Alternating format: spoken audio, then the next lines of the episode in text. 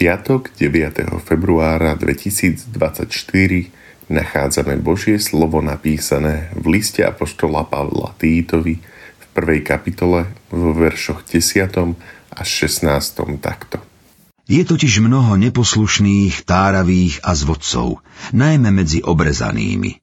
Tých treba umlčať, veď rozvracajú celé domácnosti, keď pre nečestný zisk učia, čo sa nesmie.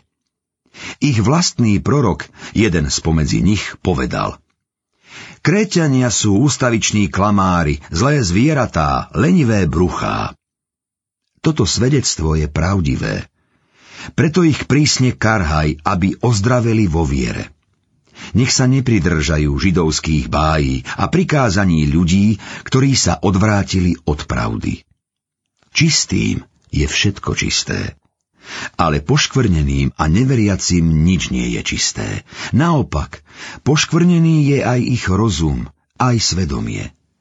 Vyhlasujú, že poznajú Boha, ale skutkami to popierajú.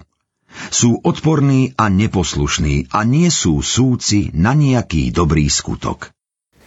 Keď je prísnosť na mieste. Niektorí si rannú kresťanskú cirkev idealizujú. Prečítané slová z tejto ilúzie vyvádzajú. Už medzi prvými generáciami kresťanov boli vážne problémy. Naznačuje to prísny tón tohto biblického oddielu. Prísnosť tu nie je autoritárskym prejavom či aroganciou cirkevného predstaviteľa, ale znakom ochraňujúcej lásky. Ňou má vedúci cirkvi ako dobrý pastier chrániť zverené stáročko. Zvodcov je mnoho.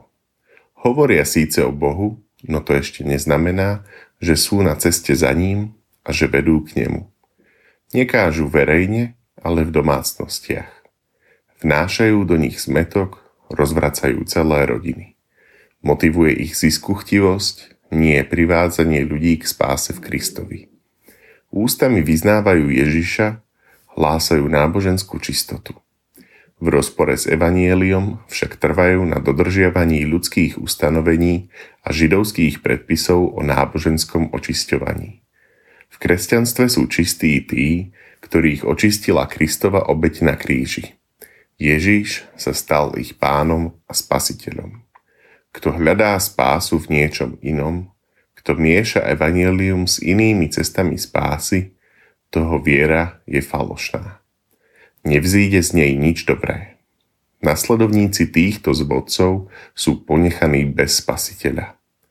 Preto treba cestu seba vykúpenia odrezať. Jej šíriteľov usvedčovať ako falšovateľov Evanielia.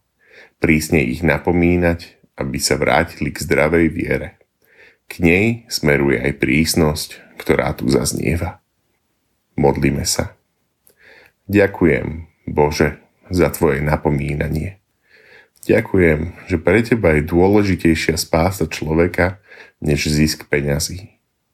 Odpusť, že im dávame často príliš veľkú dôležitosť. Posilňuj nás tvojim duchom na vnútornom človeku. Amen. Dnešné zamyslenie pripravil Martin Šefranko. V svojich modlitbách myslíme aj na cirkevný zbor chmeľov v Šarišsko-Zemplínskom senioráte.